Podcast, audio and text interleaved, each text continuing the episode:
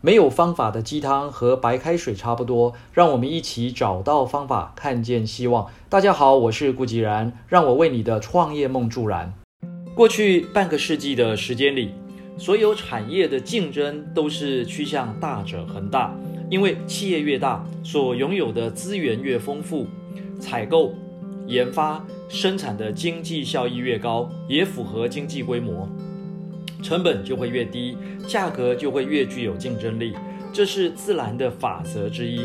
但是随着网际网络的发达，行动装置的普及，加上上网速度越来越快，网络资源的累积与取得变得非常容易。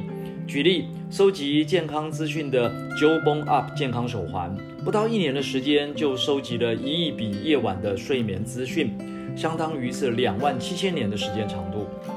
每周持续五百亿个活动资料点的资讯搜集，执行一百万笔的个人化睡眠分析，还有像是 Dropcam 的家庭影像监控系统，每个小时要处理的影像高达一千亿帧，过去一年的营收也成长了三倍。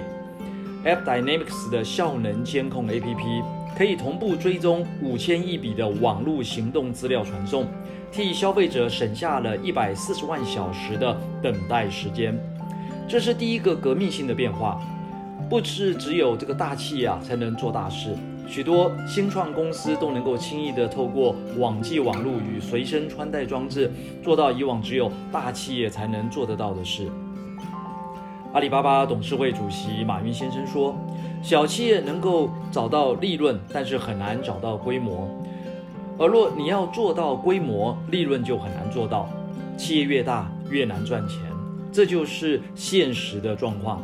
在过去，每个人都希望做大企业，但未来你不必做大企业，你只要做大事业就可以。同样的，以往我们总是羡慕那些能够到大企业上班的人，待遇高，福利好。但曾几何时，那些原本在台湾新竹科学园区上班的科技新贵，身价却越来越低，反而是隐身在中南部乡间，运用新科技的传统产业待遇却水涨船高，成为另外一种新贵。为什么上一篇《纯净小语》中谈到台湾人的大好机会来临了呢？因为第二个革命性的变化正伴随着第一个变化而来。包含中国大陆、台湾、马来西亚等地，大部分的年轻人都不太愿意到大企业、大工厂去上班，反而喜欢去一些餐厅、咖啡馆、饭店、面包店去追梦。什么样的梦呢？一种幸福感的梦，在台湾我们称之为小确幸。一家很有特色或是充满理想的小店，可以自给自足地经营下去，发挥自己的创意，打造自己的梦想。多么令人向往且舒服的事情啊！不用做大，因为做大之后，一会儿要担心这个资金，一会儿呢又要担心劳资问题，一会儿还要担心社会上的各种议题，那样就完全没有幸福感了。当台湾很多专家都在批评年轻人只想着小确幸的时候，其实那是没有看懂这个趋势。连阿里巴巴的马云先生都说，今后选择去大企业的年轻人会越来越少。去特色企业、幸福企业、美的企业的人将会越来越多，在那里，他们能够充分的展现个性化特色和自我价值。马云说：“中国的未来要小而美。”我坚信，影响生态系统的关键因素不是狮子、大象，而是微生物。因此，影响中国经济未来的不是企业有多大、大企业有多少，而是小企业有多好、小企业有多美、小企业多有特色，这才是国家经济的基础。台湾的社会只是比中国大陆早一步走进了下一个阶段。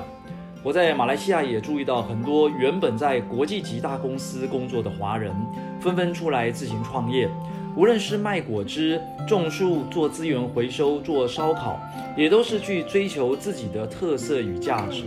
这就是第二个革命性的变化，追求自我价值与特色的年代来临了。大企业不但面临极大的竞争压力，连转个身都不容易。遇到拥有那种呃特殊技术 know how 的小企业啊，一样没辙。商业周刊就曾以让郭台铭心痛的一桩交易为封面，赤裸裸地展现出郭先生的无奈与困境。二零一二年十二月，红海以两亿美元（大约新台币六十亿元）投资穿戴式的运动相机品牌 GoPro 十点七二趴的股权。郭先生也按照投资协议加入 GoPro 的董事会。但就在二零一四年的五月，GoPro 预计筹资一亿美元，也是大概是三十亿台币的这个美国 IPO 首次公开发行。相关文件中列出的五名董事却没有郭台铭先生。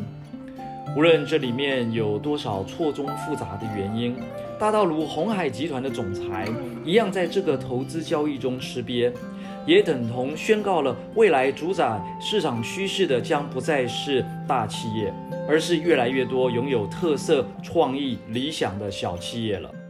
好，以上就是今日的晨间小语。如果喜欢，就帮忙转发出去喽。善知识要传递，才能产生力量。我们下回再会。